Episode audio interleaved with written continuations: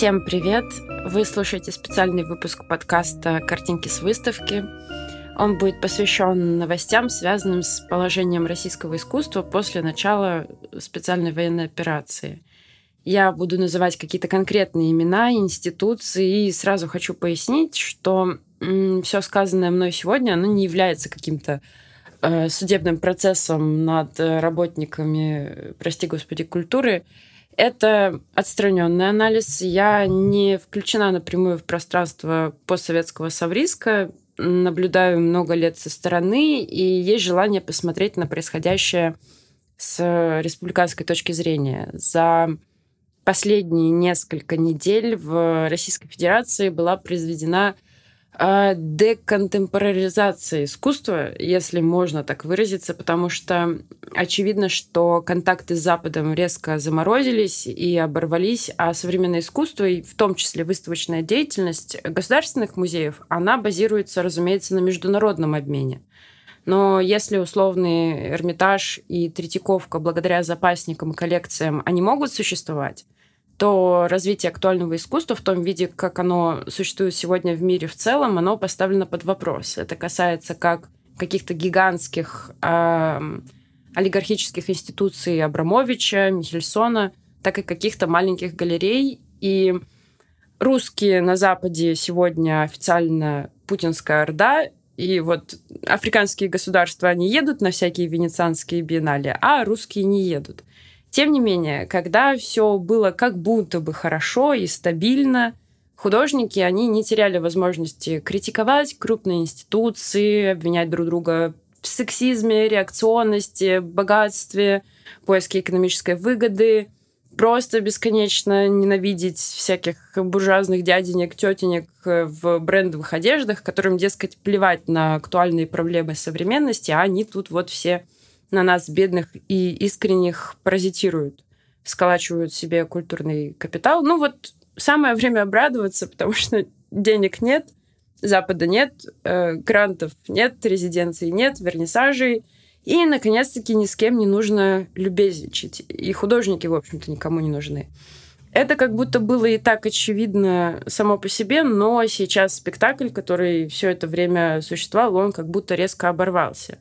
Кто-то сразу ушел со своих культурных постов в первые дни вот этого февральского переворота, и очень всем погрело душу, какие есть совестливые люди, которые бросили свои институции, типа Центра Мирхольда, или вот э, начальник отдела современного искусства в Эрмитаже уехал в Италию, его заместитель выставки делать не хочет, э, потому что неэтично, а что делать остальным ребятам, которые сидят без работы, не очень понятно. Мне кажется, нельзя отдавать места так поспешно, потому что ну, в моем воображении есть такая Россия, где умные, работоспособные люди, они как бы э, захватывают здания, пространство, печать и не отдают их чиновникам. Да, цензура – да, тяжело, но все-таки будет еще хуже, если на ваше место придет условно какая-то квадратная женщина из Минкульта и умертвит вообще все, что и так едва живое было. Какие происходят метаморфозы, почему исторически все сложилось довольно двусмысленно, что можно было бы сделать с современной художественной и идейной культурой, почему образовалось какое-то болото. Вот об этом будет сегодняшний выпуск. Начну с центральной институции в России, э, музея «Гараж».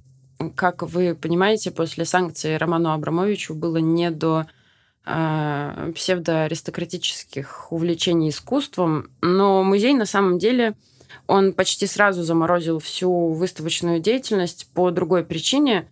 Весь коллектив гаража принял это решение согласованно, разумеется, по этическим соображениям. И на вопрос «почему?» Э, следует один и тот же бессодержательный, бессильный, упаднический ответ. Ну а как иначе? Ну а мы не можем. Ну мы все болеем. У нас у всех э, хронически депрессивное состояние, но э, мы как-нибудь попозже сделаем ряд каких-нибудь терапевтических мероприятий. Понятно, что международные проекты, на которых всегда была основная ставка, они невозможны. И понятно, что такого рода деятельность, она в нормальном режиме с лекциями про какое-нибудь э, киберискусство и, скажем, экологическую повестку, они возможны только в условиях экономического комфорта. Но все-таки я подозреваю, я надеюсь, что все понимали, в каком государстве существуют. Может быть, нет. Может, в каком-то параллельном, видимо, существовали. Фактически огромное количество художников России, которых площадка могла бы поддержать, вместо того, чтобы все заморозить, а, они остались наедине с собой. То есть все горит, э, мир обрывается, но мы вот наденем, получается, траурные маски и не протянем руку помощи тем, кому могли бы помочь.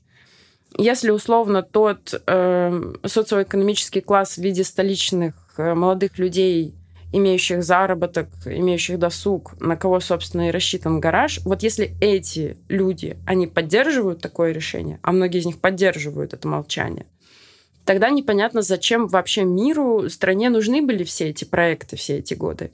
Вот самое время схватиться за голову и подумать о том, насколько в РФ, где э, пытают людей в колониях, где лица, на которые по преимуществу смотрят люди массово, да, в России, чисто физически эти лица выглядят как рожи из сатирических журналов. Вот насколько здесь была актуальна повестка про киберготику, экологические проблемы, положение кубинских феминисток и прочие феноменологии телесности. Вот кому это все было нужно здесь. Екатерина Иноземцева, это главный куратор музея «Гараж», она говорит о том, что, дескать, человек не может готовить себя к апокалипсису, и я на этом месте звонко и заливисто смеюсь, потому что как-то вот тысячелетия люди буквально готовили себя к апокалипсису и производили взрыв в творческом и духовном измерениях. Они отстраивали какое-то безумное количество соборов, иллюминировали рукописи, писали философские трактаты, ногами шли до Иерусалима. А ждали-то на самом деле апокалипсис э, посерьезнее вот этого сегодняшнего апокалипсиса. И вот э, это очень иллюстративно, когда люди э, представляют апокалипсис как божественное откровение. Я напоминаю, что греческое слово апокалипсис, оно, собственно, и переводится как откровение. Да? Они аккумулируют э, все свои силы, несмотря на чуму и войну. А сегодня так получается, что человек, живущий вот в плоском одномерном мире, в котором нет никакого божественного, он ложится тихонечко плакать и говорит, я ничего не могу, я не был готов. Столько текстов, столько слов, статей, экскурсий, паблик-токов, круглых столов. Вроде столько энергии и навыков, а чуть что все оказываются героями известного фильма Триера, э, ложатся и ждут конца. Бог с ними, со средневековыми людьми, э, вот титаны современного искусства, буквально отцы-основатели в сознании, по крайней мере, этих людей точно, Татлин, Родченко, Малевич, они работали в период Первой мировой, в период революции. Они делали выставки. А современники, они могут только вот на фоне всего этого вы, выяснять в социальных сетях, был Малевич русским или украинцем. Это причем про художника, который мечтал об интернационале космическом, в принципе. А всех как будто на Марс отправь, и там, в общем-то, границами все расчертят и будут грызть друг друга за вот эту воображаемую какую-то идентичность. Тут же эм, словосочетание, само словосочетание «русский авангард» уже определили как имперское, э, так как, ну, понятно, да, движение именуется как русский авангард, а внутри движения были художники и из Украины, например. Ну, я не знаю, это примерно такое же имперское наименование, как Парижская школа кубизма, которую формировал каталонец Пикассо, понимаете, хотя термин «русский авангард» его вообще американцы придумали, а, как именно термин историки искусства придумали. А актуальное искусство сегодня, которое стоит на трех китах, причем на тех же трех китах, а, на которых искусство стояло в XIX веке, Просто предметы и дискурсы поменялись, ну, суть та же. Это рынок, ну, то есть салон, это музей, а музей это либо государство, либо тот же рынок. И академия. И вот от того, что вы работаете не в Российской академии художеств, а в институте База, э, где тоже почитаются свои классики, где есть теория, где есть авторитеты, где есть иерархия, и оценки даже на просмотре, на смотре работ. Ну, то есть институционально все то же самое. И искусство в этом случае также не в сегодняшнем, я имею в виду, случае, не, не укоренено в реальность, как и академическое музейное и салонное искусство XIX века. Кажется, вот ребятам нужно поскорее вспоминать историю, вроде как свою собственную, э, и рассказывать друг другу, что все, что они так любят, вообще-то и безо всяких спецопераций порывало отношения с институциями и индустриями, то есть от импрессионистов до советского нонконформизма. А если мы ничего как бы не можем без белого куба, без армии сотрудников, без финансирования, э, и здесь и сейчас уже красивого, успешного Инстаграма, то что? Копались в детстве, копались в личных травмах, копались в коллективной памяти, вроде бы как деконструировали идеологии, но тут же впитывали какие-то другие. Э, торговали концепциями, а мир, люди, слово, они так и оставались, по сути, брошенными. Вот на протяжении тех 30-20 э, лет, когда здесь устаканивался какой-то новый, вот этот открытый мир. Опять же, разумеется, резко подхватили речь о деколонизации российского сознания, но в Израиле э, Гельман, Марат Гельман, такой знаменитый галерист, э, он собирает форум в Израиле на эту тему.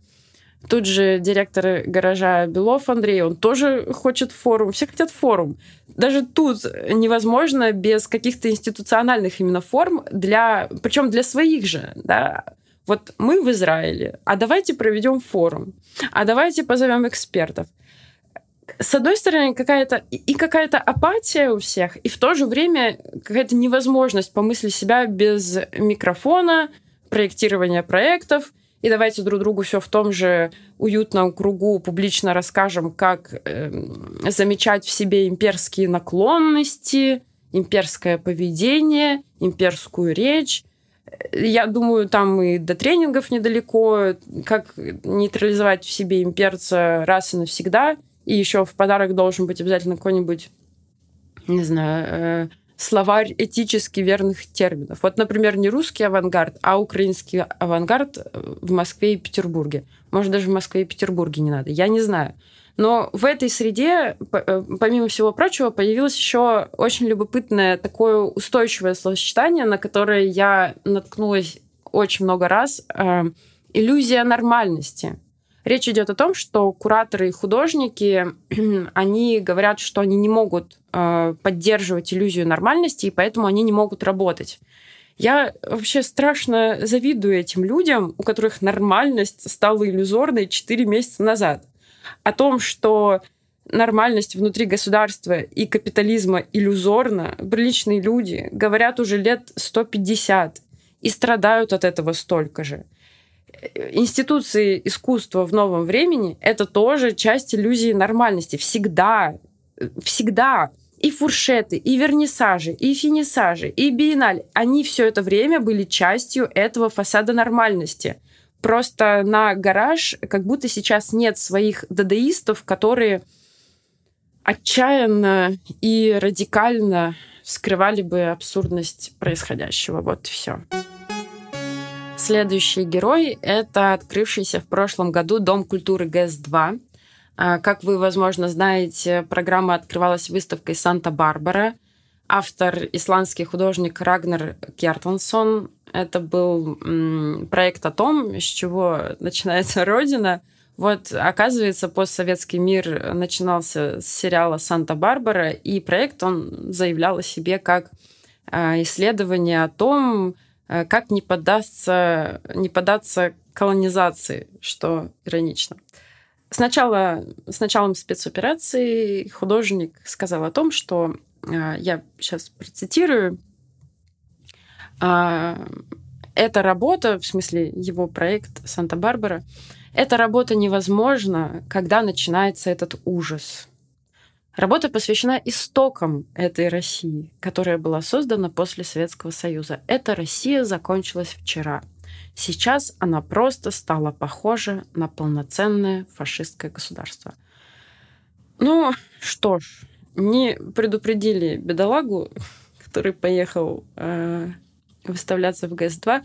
Я не буду рассказывать про этот проект, мне он совершенно не интересен, но вот любопытно, что же ГЭС-2 предложила в этой старой новой реальности в качестве замены модных э, исландских художников.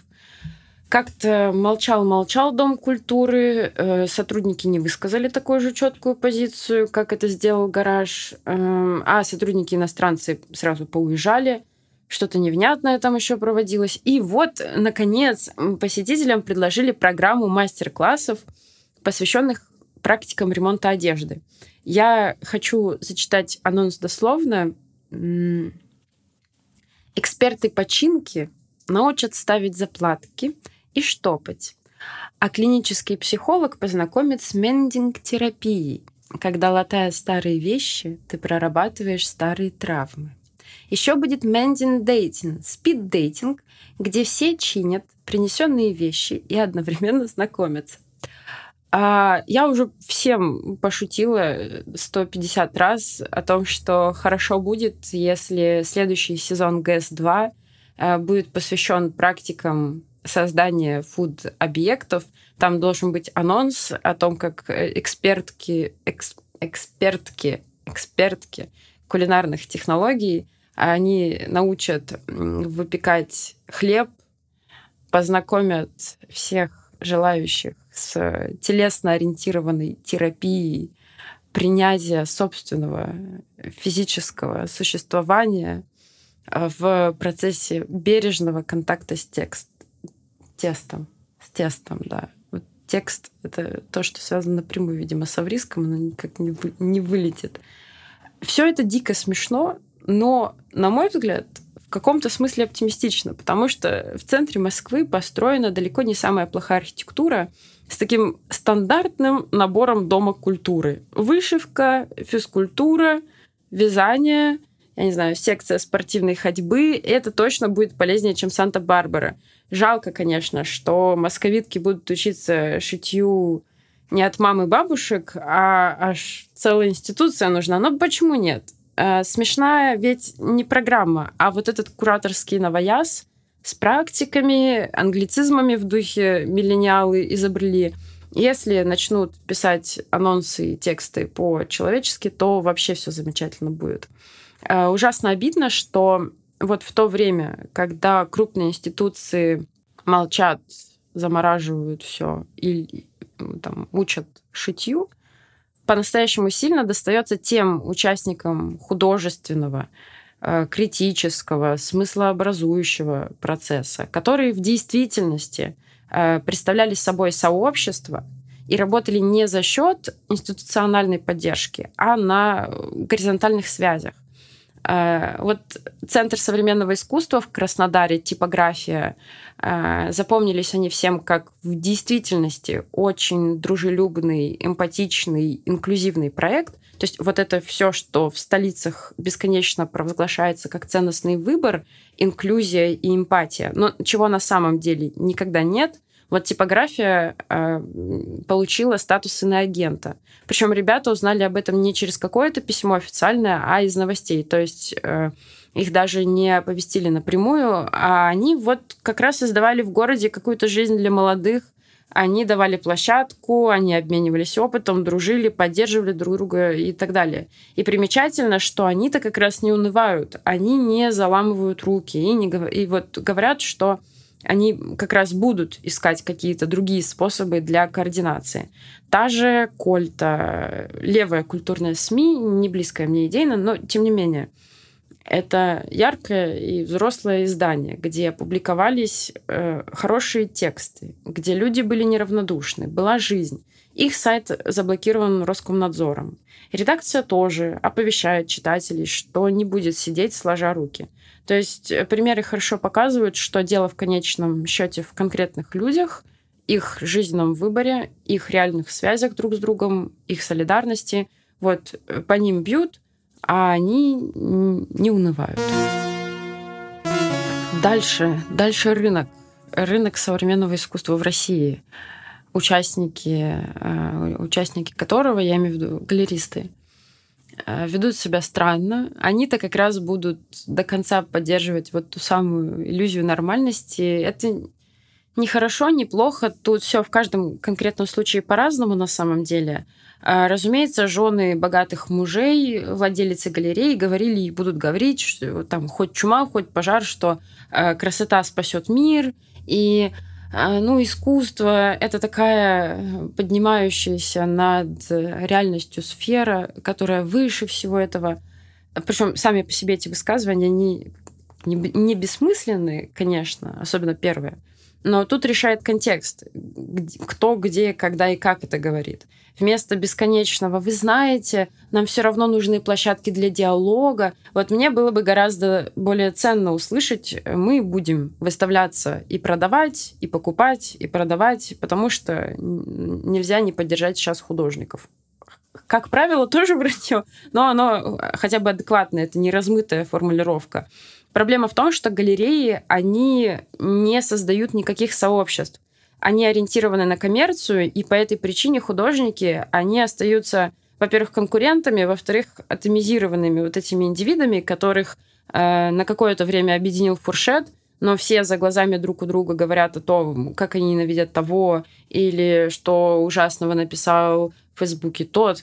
И, ну, такое немного змеиное логово на самом деле. И вот апогей происходящего э, это большая газпромовская выставка в Петербургском манеже. Она идет вот прямо сейчас. Э, ярмарка. Ярмарка.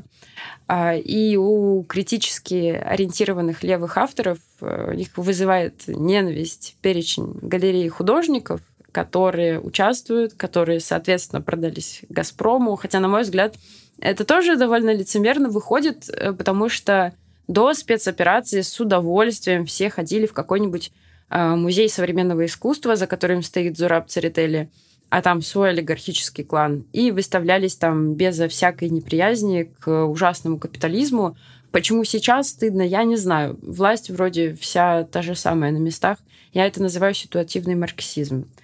Опять же, Газпромовские деньги – это, по идее, деньги, которые платят европейцы. А в Европу тоже вроде как многие хотят. Но там, наверное, какой-то не такой рынок, какой-то другой. Я не знаю.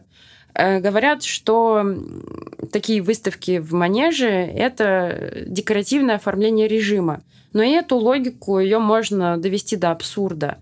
Закрывать сессию в государственном вузе – это тоже, наверное, оформление режима. Поездка в метро – это будничное оформление режима, ну и так далее – Нельзя забывать, что российский арт-бизнес, он формировался в культуре нулевых, и он формировался одновременно с корпусом чиновников и бизнесменов в целом. То есть это какая-то общая, на самом деле, среда, которая никогда, вот, ну, по крайней мере, в ближайшее какое-то время не живет налет гламурности из нулевых, я думаю. Поэтому ждать от них чего-то радикального это тоже странно коммерция ориентируется на другие вещи, это все понимают. Но смех на самом деле в том, что ярмарка называется э, 1703, э, то есть как год основания Петербурга. И, как говорится в анонсе, название, сейчас, внимание, цитата, отражает философию продолжения визионерских традиций Петра Первого. Если это серьезно, то это какая-то очень злая ирония, потому что, ну, как мы все понимаем, визионерство заключалось в том, что Петр окно в Европу прорубил. То есть РФ сейчас, конечно, прорубает окно в Европу в физическом смысле, но тогда это очень что-то злое и издевательское. А если имеются в виду все еще какие-то надежды на международное сотрудничество, то это вдвойне странно. Я честно не знаю, как это комментировать, что за гениальные пиарщики у «Газпрома», на самой ярмарке при этом экспонируется э, забавно э, скульптура в форме ядерных боеголовок, обшитых ковром. Ну, типа советским. Вот. Это очень примитивная метафора. Вот. Я не знаю, видимо, чем-то таким и будут продолжать визионерские традиции Петра. Ну, оставим это. Вопрос заключается в том, какие стратегии возможны в этих условиях. Очевидно, что создавать искусство с прямым высказыванием в виде активизма или э, объекта с каким-то прямолинейным содержанием, ну, можно, но можно как бы под уголовную ответственность попасть э, самое громкое, хотя на самом деле в обществе тихое, к сожалению, мало кто пишет и говорит. Э, дело Саши Скаличенко, она уже сейчас в колонии, ей грозит от 5 до 10 лет, и уже известно, как с ней обращаются так называемые старшие, то есть сокамерницы. Они организуют э, жесткий коллективный прессинг, ну, там, запре- запрещают обедать, заставляют перестирывать всю одежду, указывают, во сколько слоев нужно складывать э, тряпку половую, с какого края подметать комнату. И вот эта вся мерзость и истинная сущность государства, которую мы так ненавидим. И я уверена, что наши слушатели о ней знают. Если нет, погуглите ее имя Саша Скаличенко. Плюс ко всему в Госдуме предлагали создать худсовет для проверки искусства на провокационное содержание.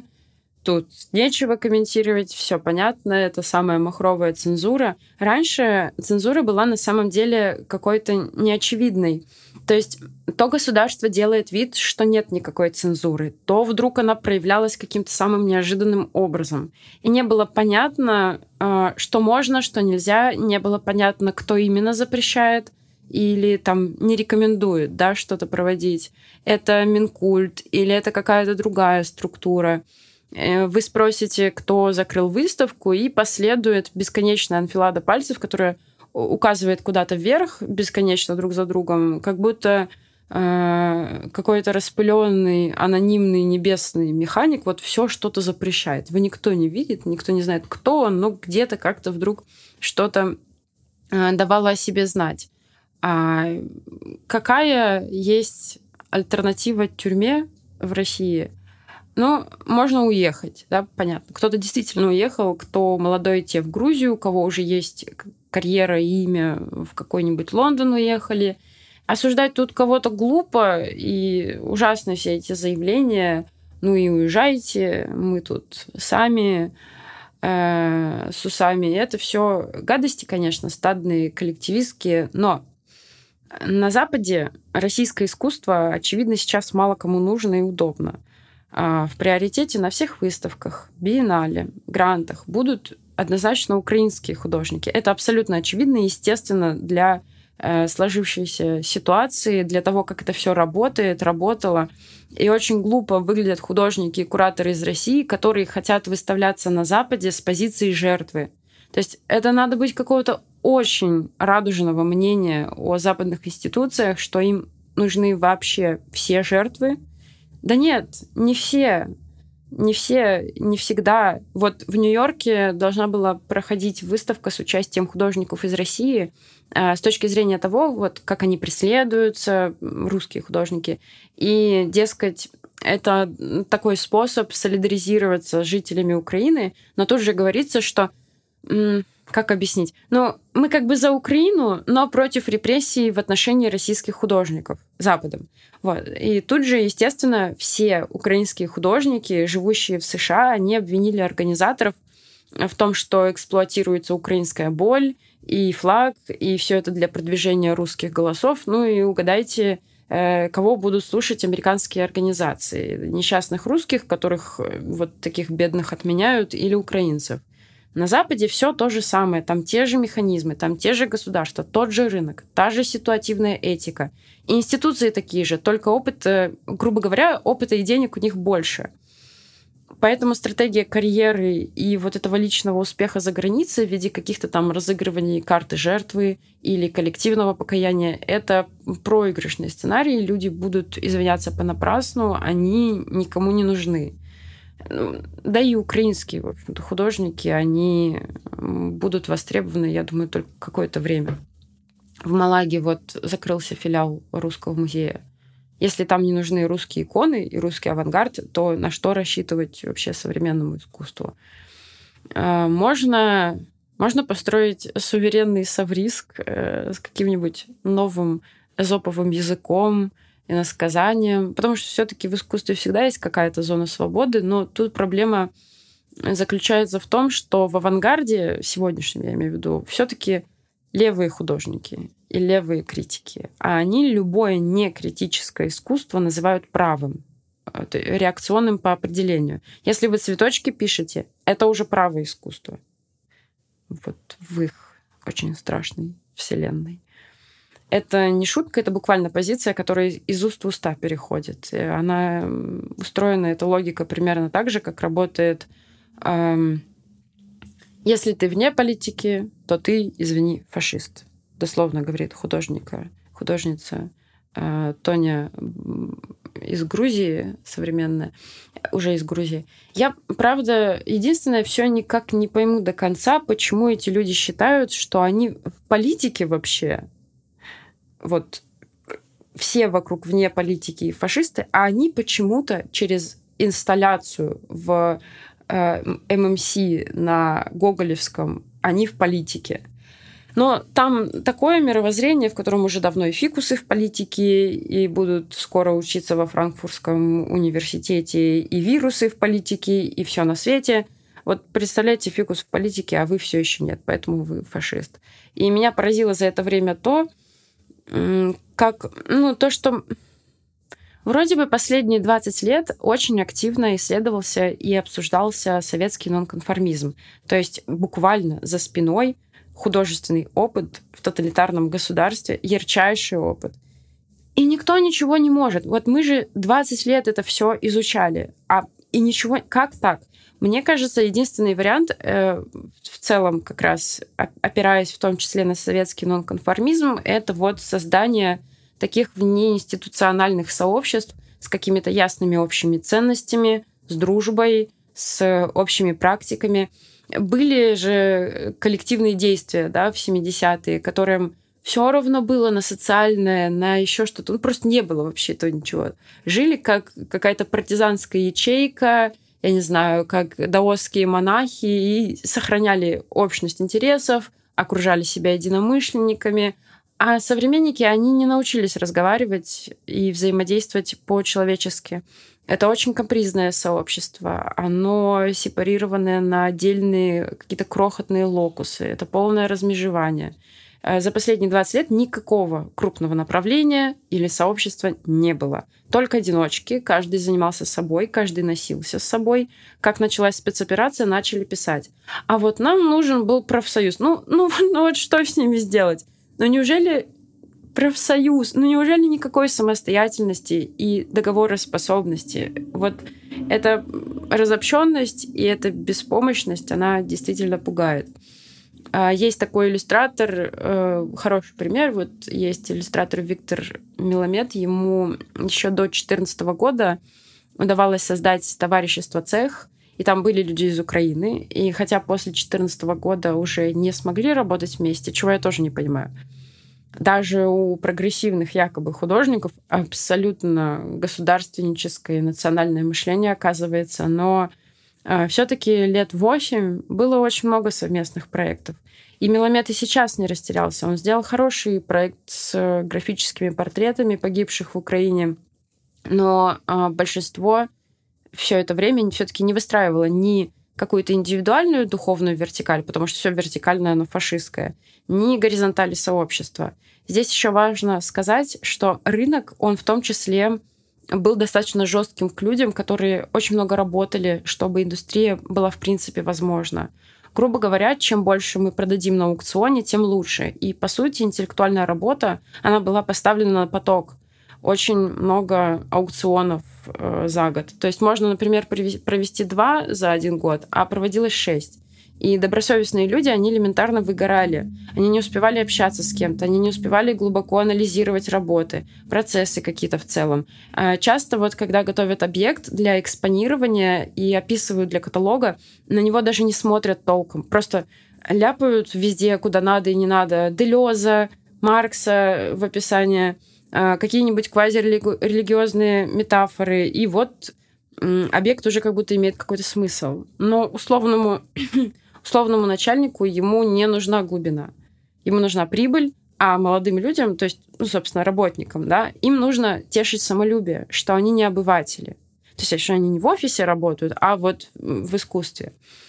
Обхаживали э, знаменитого коллекционера очень э, современного искусства Андрея Малахова, в смысле того Малахова, э, который на Первом канале работает. И все замечательно было, и, и никого ничего не смущало. То есть жадность, то есть тщеславие, и по итогу искусство, оно не отыскало ни широкого зрителя, ни глубокого зрителя, ни политического движения, ни солидарного цеха. Я думаю, это не специфическая болезнь России. Я уверена, что серьезный кризис в большинстве стран сегодня укнулся э, таким же образом и с такими же результатами. Зачастую художникам и критикам мешают не государство, не атомизированность всеобщая, хотя это связанные вещи, они сами друг другу мешают. Современное искусство, вот, всячески, как мы знаем, пропагандирующее новую этику, это на деле одно из самых токсичных, выражаясь их же лексиконом, одно из самых токсичных публичных пространств и на самом деле какой-то коллективный инквизитор. Просто Переведу пару примеров для иллюстрирования. Я не хочу посвящать этой теме много времени. Э, художница Татьяна Сухачева провела акцию в Москве. Она языком жестов для глухонемых людей на разных языках говорила «Э, «У меня отобрали голос, но я должна кричать». То есть высказывание было против известных событий, но Татьяна оказалась неугодной. А, про нее начали говорить, что она ну, само сообщество, что она хайпится за счет использования языка угнетенной группы, то есть глухонемых. То есть Видите, как получается? Не государство отбирает у художницы голос, а художница, выясняется, отбирает голос у глухих и немых людей. И, дескать, спецоперация не повод заниматься апроприацией. Это не мой каламбур, это тоже из цитат. Особенно сильно против выступала художница, вот, по-моему, это она и сказала, что, про спецоперация не повод заниматься апроприацией. А ее зовут Алена Левина. Ну, тут хороший набор, тут и ЛГБТ, и э, живет она с женщиной и с инвалидностью, э, художница, просвещающая народ Российской Федерации на тему инклюзивности и этики, э, пишет акрилом бодипозитивные женские портреты. Все понятно. И вот эти люди, они как раз ставят под э, сомнение а, важность, ценность э, акций других, в общем-то, по идее, соратников, в общем-то, людей, которые с ними разделяют одну позицию, но это вообще никого не волнует. Или, например, Евгений Антуфьев, это в современном российском искусстве как раз институционально, это давно такой успешный художник, много премий, выставок, и все такое прочее. Он тоже высказался на тему того, что э, друзья, мы все это время занимались не тем, э, не просвещали парней там родом из небольших городочков, вот мы вот это все допустили. Э, так на него тут же набросилось молодое поколение, дескать, дали слово белому привилегированному мужчине. Там ресентимент на ресентименте, и этих примеров очень много. И я не знаю, даже эти процессы, их сложно осуждать. Э, я не знаю, что здесь испытывать, кроме презрения.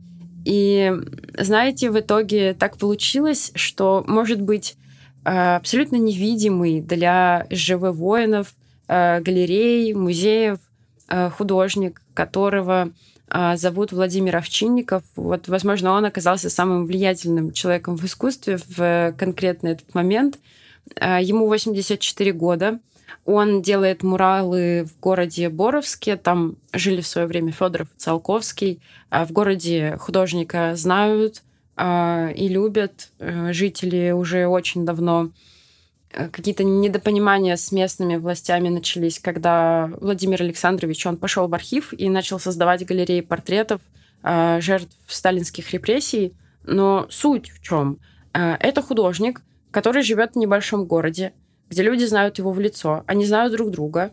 И его творчество, оно влияет на среду и жителей уже непосредственно, то есть напрямую в обход вот этих всех теорий, институций, журналов, премий. И как неудивительно, вот на канале Собчак есть видео про художников протеста. Там как раз снят замечательный материал про Овчинникова. Посмотрите, вам понравится очень, я уверена. Кратко. Э, Овчинников нарисовал девочку под обстрелами напротив военкомата. И жители города, которые а, они могли симпатизировать всему, что он делает на протяжении многих лет, они уже с большей вероятностью будут разделять его личную гражданскую позицию. Мне кажется, такие эпизоды, они очень ценные. Это какие-то, может быть, прото-республиканские, как мне кажется, мотивы. То есть есть э, ценностный выбор, есть люди, знающие друг друга в лицо, есть сопротивление бюрократии, чиновникам, есть взаимовыручка, есть свой дом-мастерская, да, без всяких резиденций и грантов. Э, мы ведь на самом деле вообще не знаем, а, как время нашу культуру преобразит, как, как вообще все будет оцениваться.